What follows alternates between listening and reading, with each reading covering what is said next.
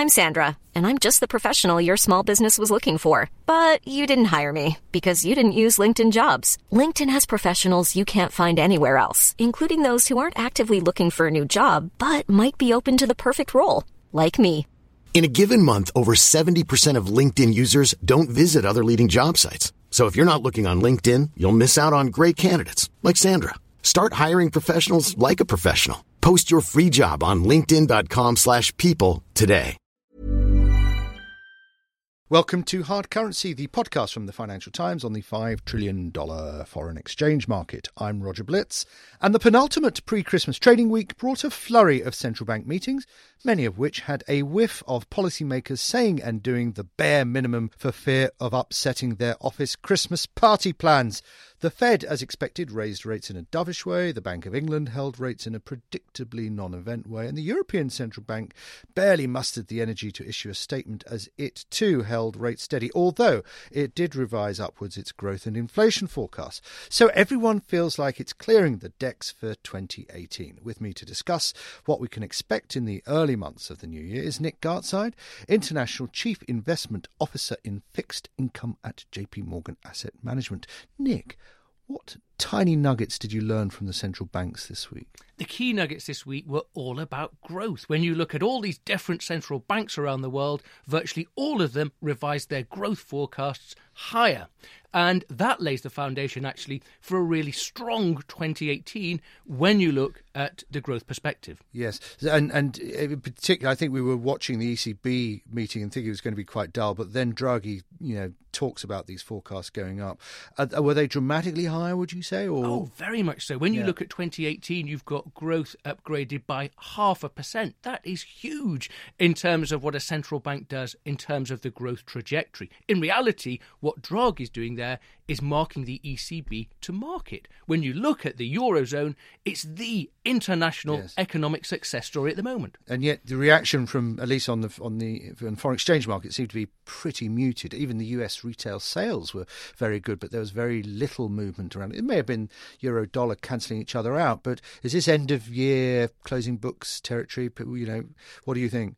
Very much so. This is classic end of year stuff, but of course it lays the seed Oh. for quite a nice surprise when you look at next year Yes. because markets are still really complacent when you look at what's priced for central banks. So watch out for that first week in the new year, that first trading week. That could be quite fun. There was a bit of, um, there's, I mean, there's a lot of fun to be had elsewhere this week. Norway was signalling it might move earlier on rates than expected. Swiss National Bank raised its inflation forecast. Australia came out with some stunning job numbers. So the trend towards policy normalisation is picking up a bit. Do you agree? Oh, very much so. And that, in a sense, is the key for 2017 that you've got growth virtually everywhere across the globe growing at a much higher rate than it has done in previous years. And if you think back, uh, there's always been somewhere with a problem.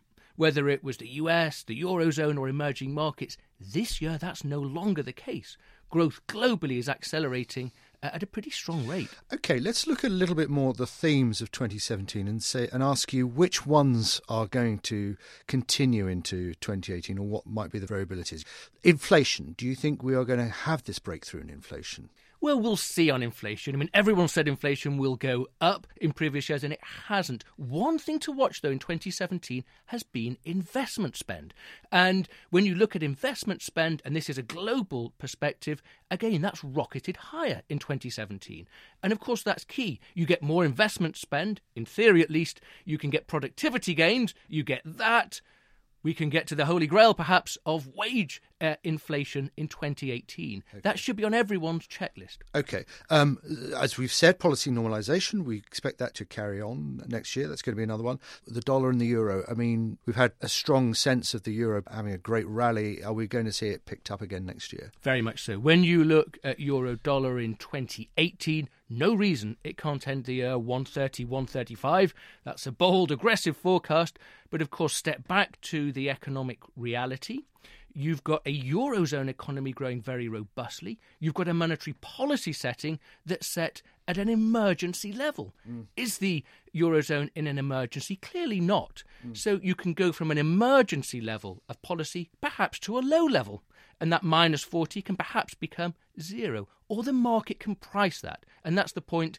At the moment, of course, the market is pricing nothing in terms of the ECB. It isn't. And and um, what does that mean for equities? Equities have clearly enjoyed this period of monetary policy, which is now changing. How do you think will equities manage a slow retreat as we move into policy normalisation?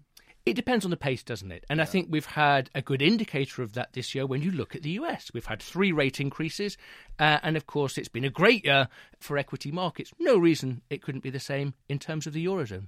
Political risk you know, we talked about it more times than I care to remember on this podcast. We have some interesting thoughts this this week. First of all, we have the announcement of the Italian election being on March the fourth. Some awareness that the German coalition talks haven't been sorted.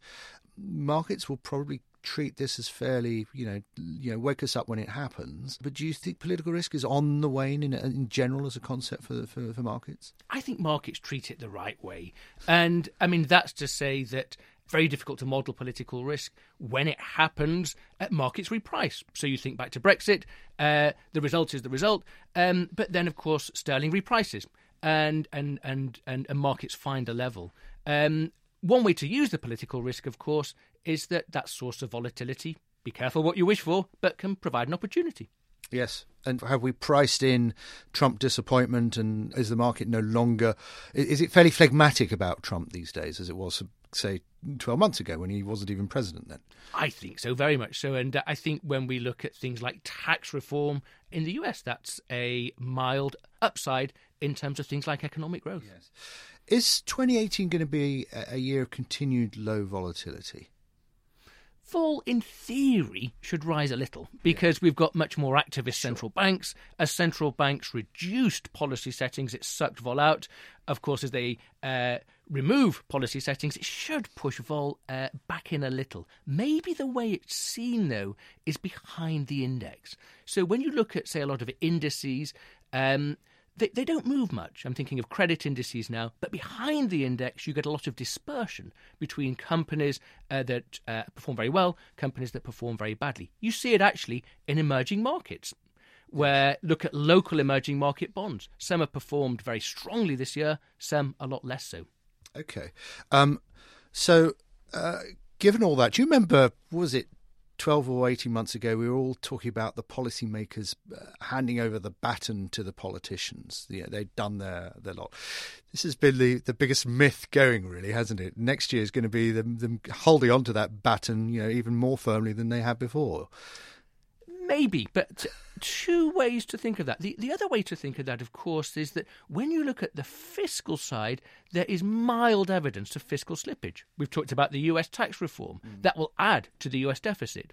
When you think back to what the UK government did in the autumn statement, that will increase the size of deficits. We'll see what happens in the Eurozone. But at the margin, deficits are up slightly. Right, Nick.